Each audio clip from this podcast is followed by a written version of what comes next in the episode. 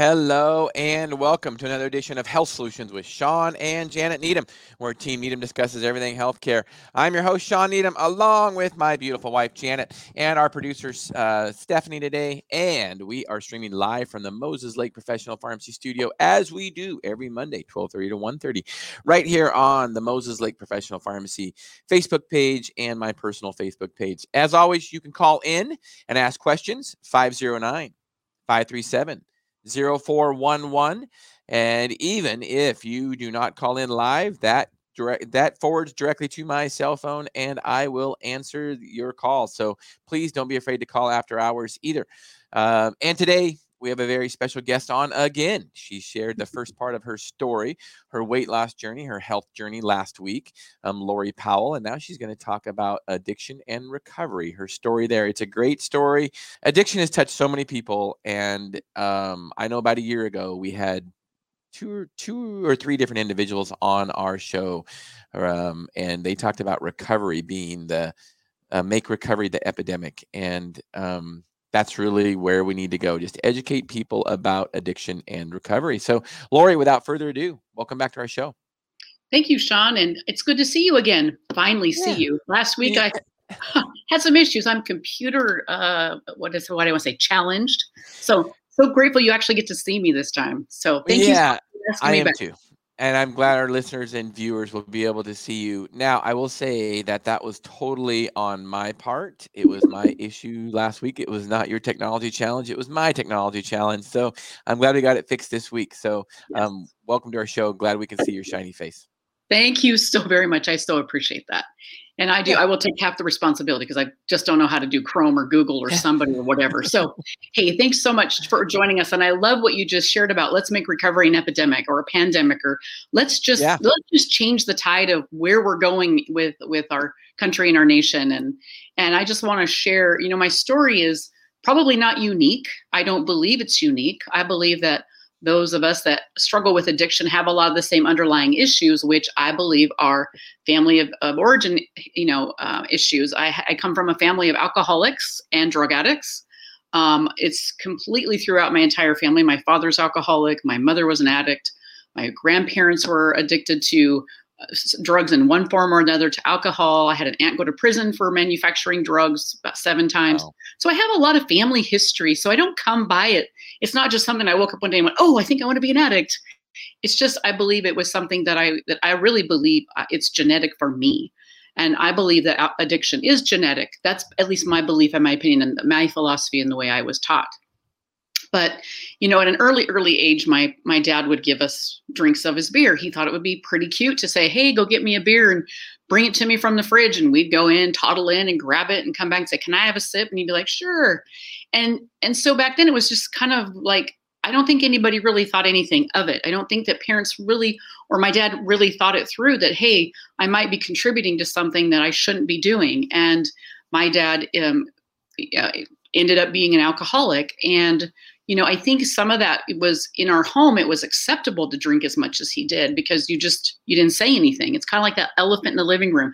You know, there's a problem, somebody has an issue, but you don't say anything to anybody, right? You just pretend like it's not happening. But at a very early age, being able to drink in front of my dad. And then as I got older as an adolescent, you know, my parents was okay for me to smoke. It was okay for me to drink at home.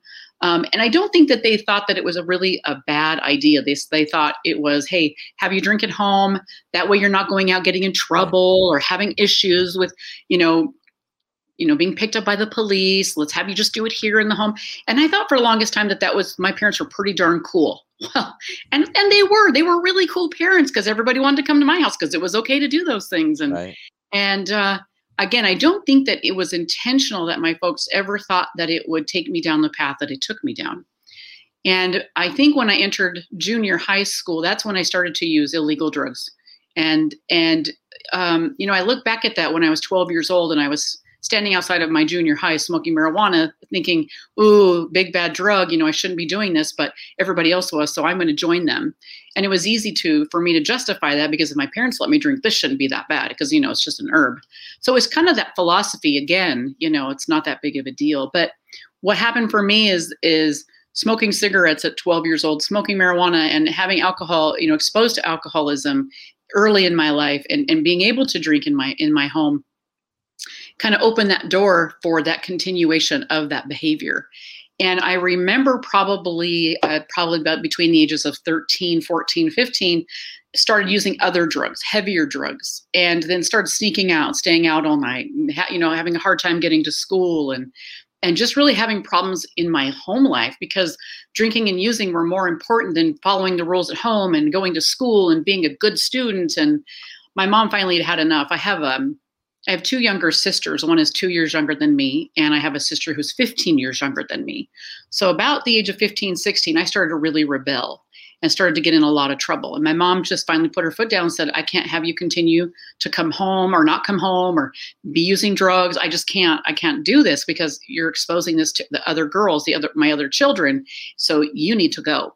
And I was kicked out of the house. And it was like, now what do I do? And I was in high school at the time. I think I was a junior in high school. My mom said, I'm done. I can't deal with this. And I fought with my mom like we fought like cats and dogs. And you know, my uh, my father moved out when I was 13. Moved he moved uh, to another city just down the street to Dayton, Washington. Beautiful little community. My mom and I, uh, my mom raised my sister and I in Walla Walla. All three of us were raised in Walla Walla. My other sisters. And then my mom married another alcoholic after her and my dad divorced because he was alcoholic. So she married another one and had another child. But that's another story for maybe another day. But it's also part of my recovery story as well. Um, so I believe, like I said, 14, 15, 16 started giving into heavier drugs. My mom's like, I'm done. I can't deal with you. Kicks me out of the house. I'm still in high school. I move into, I move in with my boyfriend and i'm going to i'm going to high school and i'm surprised i actually was able to graduate because i probably missed more school than i attended. But i also worked uh, when i was in high school. In my junior senior year i was able to get a job. I went to school part-time worked part-time and was able to support myself per se. Lived with a with a boyfriend. And after i graduated high school didn't really know what I wanted to be when I grew up. I just had no ambition. I just thought, well, I'm just going to excuse. I'm just going to tell you, I'm just going to sell drugs. That's what that's what my lifestyle was going to be. I was going to sell drugs, and I was just going to live this vagabond lifestyle and live with my boyfriend, and we're going to figure it out as we go. And and him and I didn't last very much longer. We got um, when we would drink, we would become physically violent with each other, which was terrible. I look back and go, I can't believe I did that stuff. Why would I hurt somebody that I thought I cared about? But it was only under the influence I would do those crazy behaviors.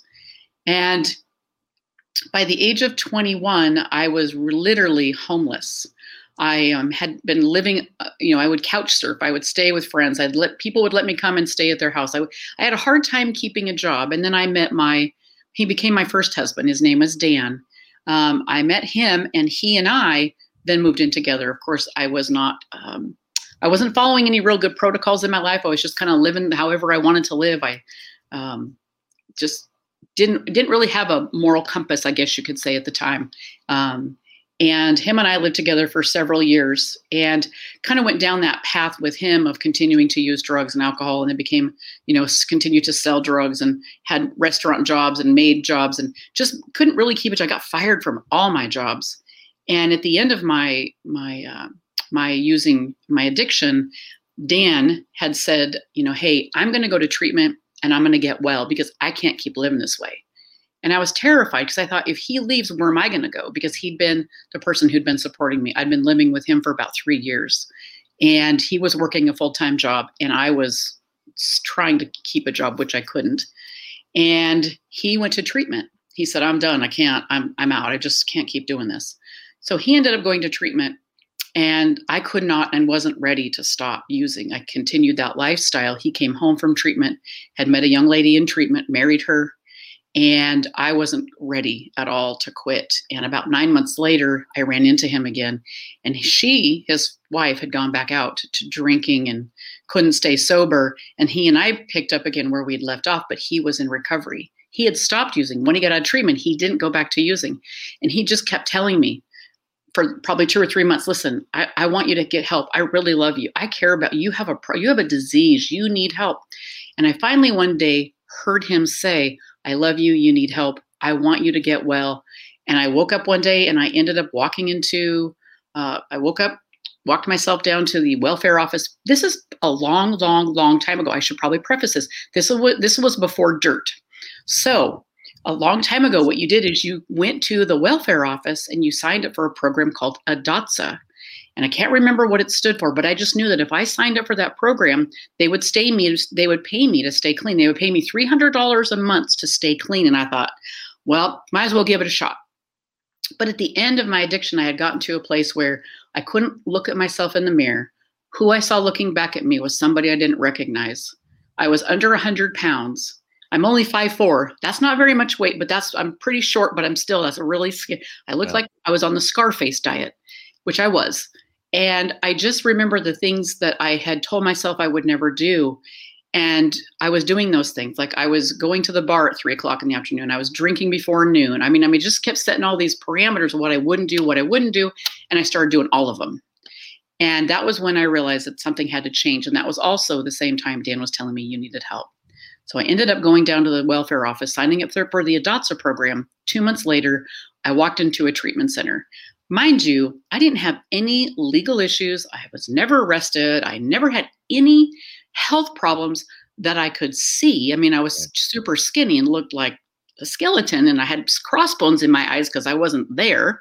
But I didn't have any legal. I had no medical. I didn't have any issues that were visible. Nobody made me go to treatment. It was something that I realized when I woke up that day. I was just like, something's got to change. Something has to change because I can't keep living this way. I didn't like who I had become. I didn't like the fact that I violated violated every moral character, every my integrity, my oh my gosh, all the stuff that I was doing that I said I wouldn't do. And I walked into that treatment facility and I was terrified. And the things that I really take that I want to take you to take away from this, and what I want to share with with everybody who's watching is, you know, not everybody ends up like I ended up. Not everybody ends up homeless. Not everybody ends up on the street. Not everybody ends up with medical or legal problems. That's just part of my story. My story was I ended up homeless, couch surfing, not having a place to call home, not having a job.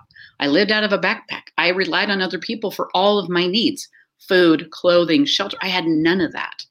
And I had people in my life that were willing to help me with that. Or should I say, they gave me those things in exchange for other things, favors that I could do for them. And so when I got to treatment, one of the things that things that really stood out to me that I heard over and over again was you're going to have to change one thing and that's everything. And that to me scared me to death. But but the cool thing about that was I knew it was possible. And I had sat in these rooms. I, I, when I went to treatment, they said these very specific things, like one in five, you know, one in one in thirty-five of you will stay clean and sober for five years. And I just remember literally, and this is these were some terminologies that I used back in the day. Was I looked up at the sky because we were outside for we were outside doing doing our therapy session. I just remember looking up, even though I wasn't a believer. I remember looking up and going, God, I want to be that one. Jesus, I want to be that one. Please, Lord, let me be the one that stays clean and sober for five years, because those were the statistics back then. I went to treatment in May of 1988. That's a long time ago. Remember, I told you I got clean before dirt. So in May of 1988, sitting outside in Vancouver, Washington, at this little treatment center, telling God, I want to be that one. I want to be that one to stay clean for five years. I set a goal and didn't even realize that I had done that. And when they told me you're going to have to change one thing, just one thing, you have to change one thing, and that was everything, they said things like the friends you the, the friends you keep, the yeah. places you go, the things you do, all of that has to change. And I thought, that's a big, tall order. And I just really grabbed onto the idea that it was going to take a lot of effort to stay clean. And then I knew when I got home back to Walla Walla that I was going to have to do some very simple things. And those simple things were I was going to have to go to recovery meetings. I was going to have to have a sponsor, which they talked about heavily in the treatment program I was in. They talked about doing step work, the 12 steps of a recovery program. And I was so terrified that I was willing to do whatever it took because when I walked into that facility, like I shared with you, I didn't know who I was because who I had become was not who I know God intended me to be. I was not the person. I was a shell of a person that had walked into that facility trying to figure out who was I really. And will I really like who I am when I stop using and drinking? And who am I really?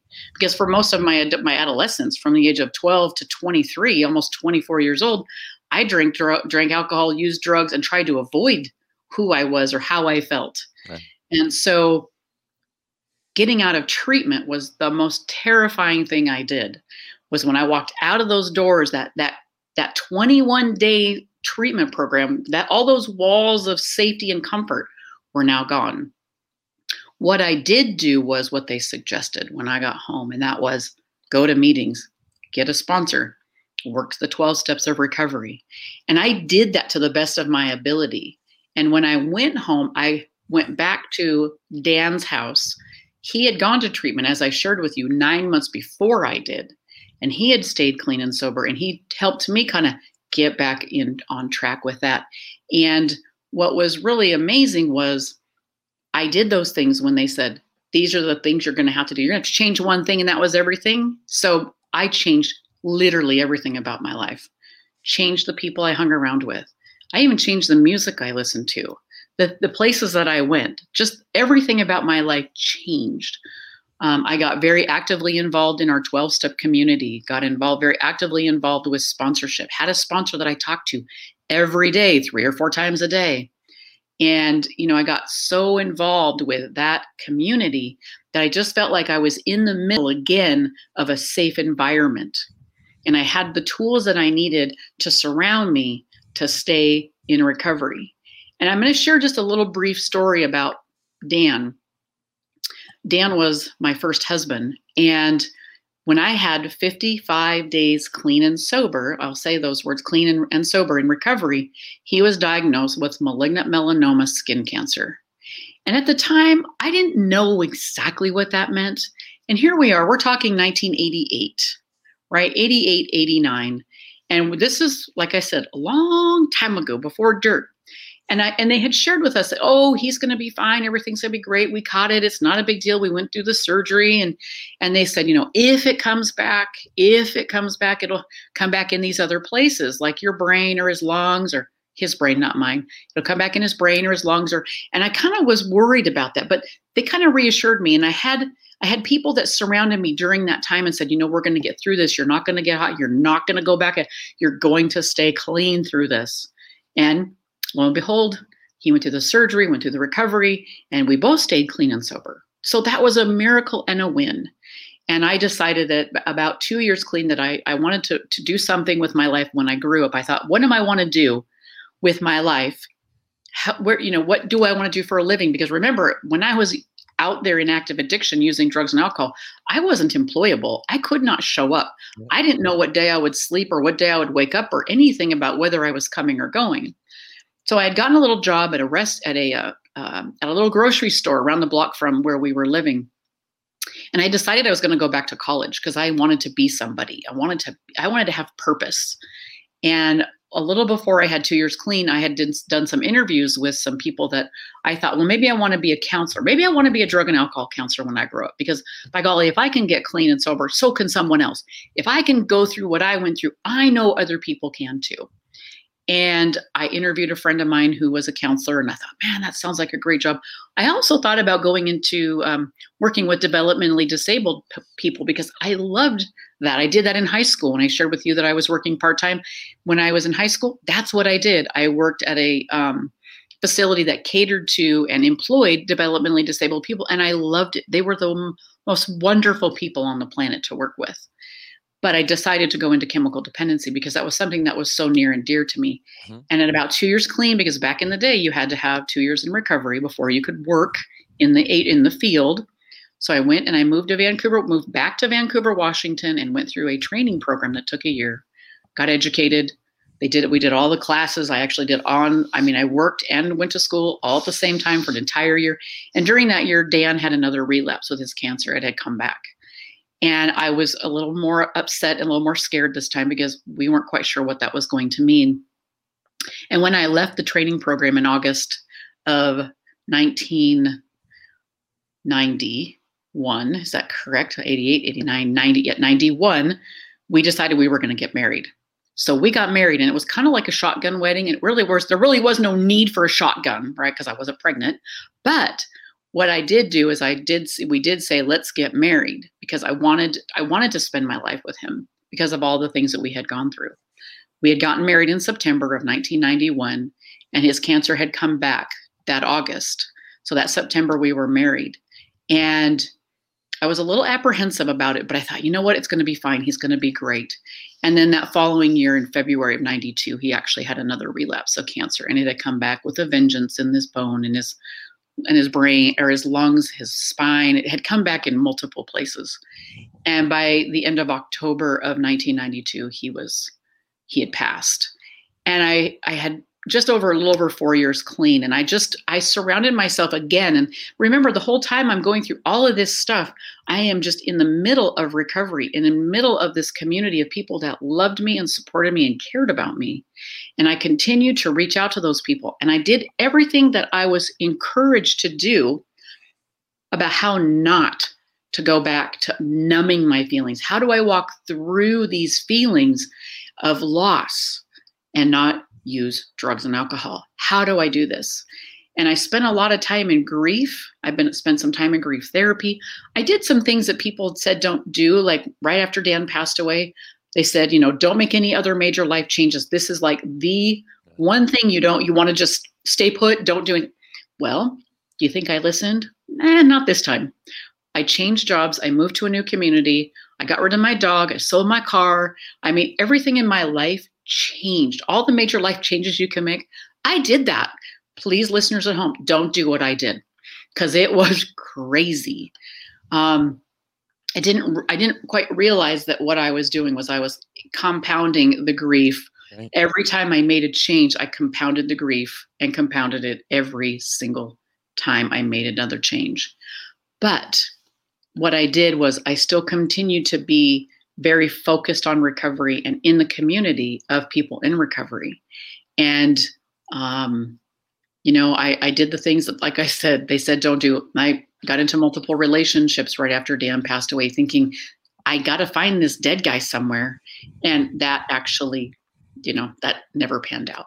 Right. Um, but in 1993, I did meet my current husband, Rod, and um, we have been married Uh, as a 22 or 23 years now and both of us i met him in recovery and i this year celebrated 33 years of recovery.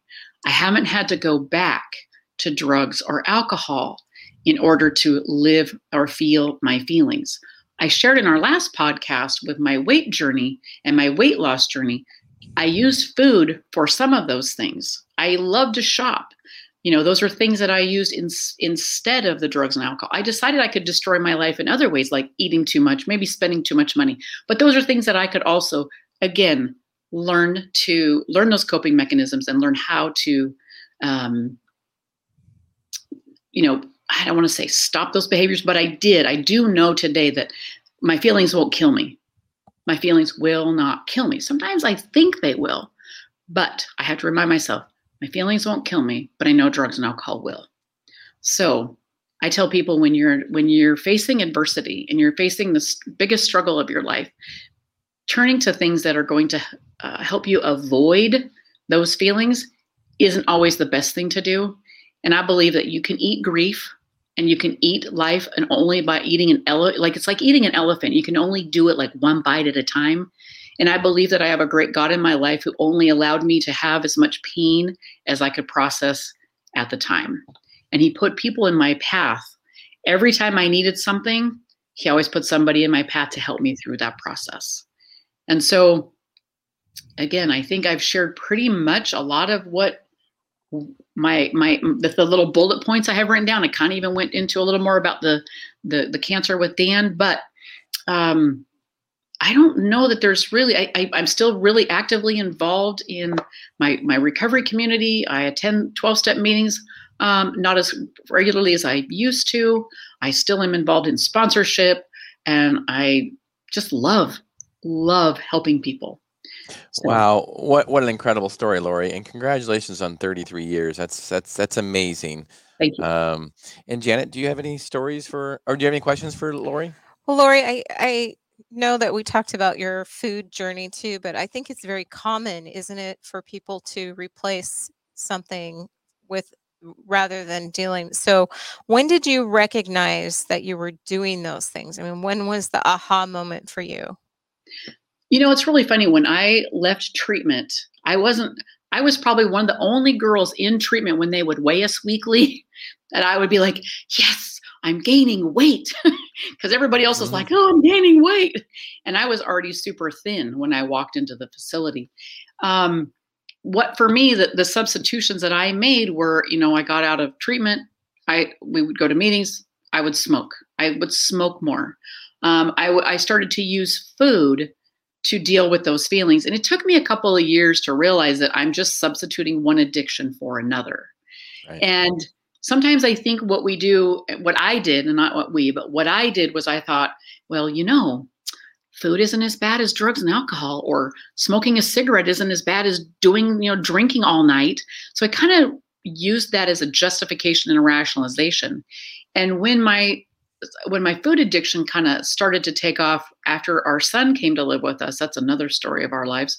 Um, I found that food became an easy way because I had stopped smoking food became an easy way to avoid my feelings because it's easy to say, well, I don't want to waste the food. You know, he's not going to eat it, so I better eat it. And it was just easier just to eat even mindlessly. And I think throughout my life and throughout my journey, I have found that when there are stressful situations, when there are life things happening, I find that it's easy to revert to eating too much or not eating at all. So I actually vacillate between both of those extremes. Like when my first husband Dan got sick, at the last illness that we that we walked through together, we both stopped eating. We ate popsicles and ice. We ate popsicles and candy bars, and that's all we ate. And I again dropped a whole bunch of weight because the stress. And then when he did finally pass, that was like food was like the last thing on my mind. So again, it's all in, and I think it's all about you know how do you cope with stress how did i cope with stress and sometimes it's food sometimes it's not food it always it's and it's but it's always the, the good thing is that I, I know that's what i'm doing so i think it's um it I think that, right. I think that's probably important that you recognize that. That's probably one of the important things that you do recognize that, or you really. I, I know that uh, I've talked to people that they don't think they have a food addiction, and um, you know, I think denial is one of eh, whether it be drug addiction or whether it be food addiction. Denial is one of the, you know, one of the biggest enemies. Is you you you have to admit it first, right? Yes, absolutely, absolutely. Yeah. So how much? I know right after recovery, or yeah, right after your um, rehab, you know, your husband um, passed away shortly after. But how much weight did you gain after you got out of rehab? So after rehab, I um, I probably got my heaviest. I, I think when I was in rehab, it was under hundred pounds, which wasn't good. After rehab, I think I got to like 130, 140 for me, which I thought was really heavy. And then when he got sick, that was, I mean, I probably lost that. I probably lost 30 pounds in just a couple of months. And then when I got into my my current marriage and we um, took on the responsibility of raising my nephew, I went from probably 120 to 170. I was in a very difficult job. Um, and just was eating, I just used sugar. It was like I just started using sugar every day. It was just like, let's just eat candy. Let's just eat candy. And got up to 170. And that's when I just, oh, I was probably the most miserable. Per- I never felt that awful about myself in my life, except for when I was using drugs. I had felt like I was in that same situ- similar situation. So. so I do have a question. Um, yeah, thanks for sharing that, Lori. I do have a question. So after rehab, they said it was, or during rehab, they said it was okay for you to smoke. You know, back in the day, you could smoke in rehab. You could smoke, okay. and they had coffee too. They don't do that today. It's very, very different today. That's what I was thinking because really, the, you know, I, I mean, smoking's just another uh, another drug, and and coffee is too. And I I get it. You know, believe me, I have my coffee every morning, but um, you know, um, I I, I that's what I thought. I thought they kind of made you take all drugs out, including smoking. I didn't know they'd stop with caffeine too. Now. Yeah. Yeah, back in the day, back in 1980 in the 80s, you could smoke in rehab. That wasn't an issue. Even the staff could smoke. And what's crazy, I quit smoking. I've quit smoking five times in my lifetime. I started smoking cigarettes when I was 18. Oh no, I lied. I started I smoked for 18 years. I started smoking when I was 12. And when my son turned 12, I'm like, oh my gosh, I started smoking Right. using drugs at 12. And I looked at him and went, what was I thinking? Of course I wasn't. But in the 80s, you could smoke in treatment. And when I went to work in that treatment facility, I thought they told me in the interview, you can't smoke. So I quit smoking to go to the training program to get this job, right? This whole year, I was like, I was so excited. I was going to become a counselor. I was going to quit smoking and everything was going to be great. And stopping smoking did also help me gain weight because Yeah, that sure. nicotine, is such a very powerful drug. And I stopped smoking. But when I got there, all the other counselors were smoking. And I'm like, what are you guys doing? You're not supposed to be smoking. And they're like, we can smoke. What do you mean you're not supposed to be smoking? I'm like, I, they told me I can't smoke. Well, apparently I misunderstood them, but that was good because I didn't smoke and it felt great. For about four years, I had been smoke free. And then when Dan got really sick, my first husband got really sick towards the end of his life, he started smoking. And he and I didn't smoke together when we got into recovery, but we both had stopped. Um, and I'd stopped again, again for that reason too. Um, and I, I take that back. I'd quit smoking for about two, two and a half years. Um, but he had stopped smoking as well. And he had started again and he was trying to sneak it from me. And I was like, I can smell this. Why are you smoking? He's like, Well, I didn't have cancer when I was smoking before. And I was like, I wanted to say something dumb like, Well, you know, it's going to kill you. And I was like, Oh, eat your words, Lori, because he was Right. already sick with cancer. And I was like, Oh, kicks, you know, foot in mouth, right? Ah, sorry. sorry. So, No, that, that's good. Um, so now that you know, when you and I were kids, you know, when we were teenagers, marijuana was illegal, and so it was more taboo. And um, now that it's legal, even though it's not legal for teenagers, a lot of them do it because you know they say it's legal now. So, Mhm. um, and a lot of them want to deny that it's a gateway drug. And it seems like your description of alcohol to cigarettes to marijuana to harder drugs it seems like there was a progression there. Can you talk about marijuana being a gateway drug and what you think about that? I would love to because I believe that you know when I look back at my journey and when I have been in when I have been as a therapist, you always get a you always get a drug a drug history, right? You always ask, what was the first thing you did? What was the first drug? How old were you when you started? And almost every single person that I ever talked to, it started with smoking cigarettes, you know, not a big deal, and then maybe a little alcohol and marijuana. And when marijuana opens, when I believe that when you open the door to marijuana specifically, very specifically, what happens is your ability to make decisions is changed. Your the, the what it does to your brain and your and your thought process is very similar. Alcohol, I believe, is also a gateway drug, but marijuana has a tendency, like when you're high and under the influence, you don't care. It's like, yeah, I'll try anything. You, your your ability to make re, to be reasonable is very limited. Um, and I really believe that for me, that's what happened. I didn't drink alcohol a lot when I was 12, but I did smoke cigarettes and I did smoke pot because those were the things, eh, again, those are the things we could get our hands on as kids. You could, I could buy cigarettes when I was 12 and 13 years old, which today you can't. And we could get pot from, you know, our our high school, our friends' high school brothers or whoever, you know. But uh, drinking was a little bit harder because you had to have somebody that was 21. But That's right. but getting a hold of marijuana was super easy, and smoking was super simple. Those were super easy drugs to get your hands on. Yeah. Well, you you bring up a good point on um, you know when you're under the influence of drugs. Um, alcohol is a perfect example. Um, I know when people are trying to lose weight, and we get uh, you know we often get calls or we counsel people on people that are trying to lose weight and one of the things i tell them is they, they they've got to cut out alcohol. If you're really serious about losing weight you got to cut out alcohol completely at least during your weight loss phase. And one of the reasons why is not just because alcohol is empty calories and it, and it's you know it literally alcohol is literally a poison and it makes it harder for your body to recover but you make dumb decisions when you are under the influence of drugs, and that includes food decisions.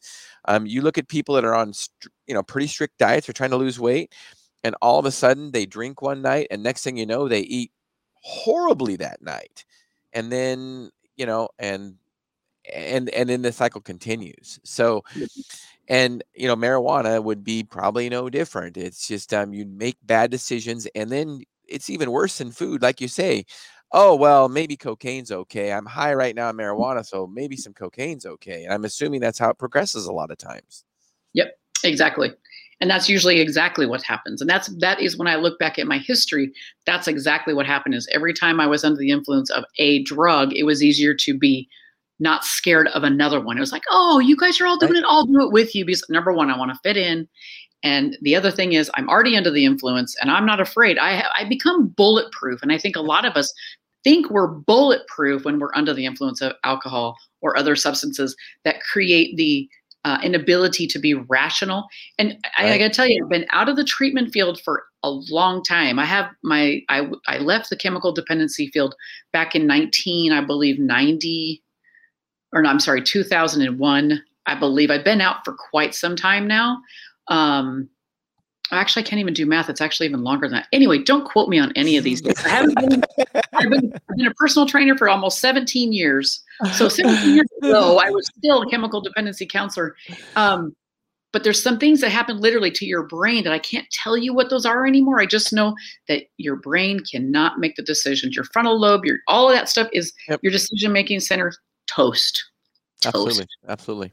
So well, Lori, as we wrap this podcast up, I really enjoy you sharing your story, and I you shared a little bit of your um, husband's um, cancer journey with us today, and I, I we're going to hear more about that in part three of your interview next week. And you know, all this all, all this has to do with health. So first of all, we talked about on part one, we talked about your weight loss journey into a personal trainer and gym and all that.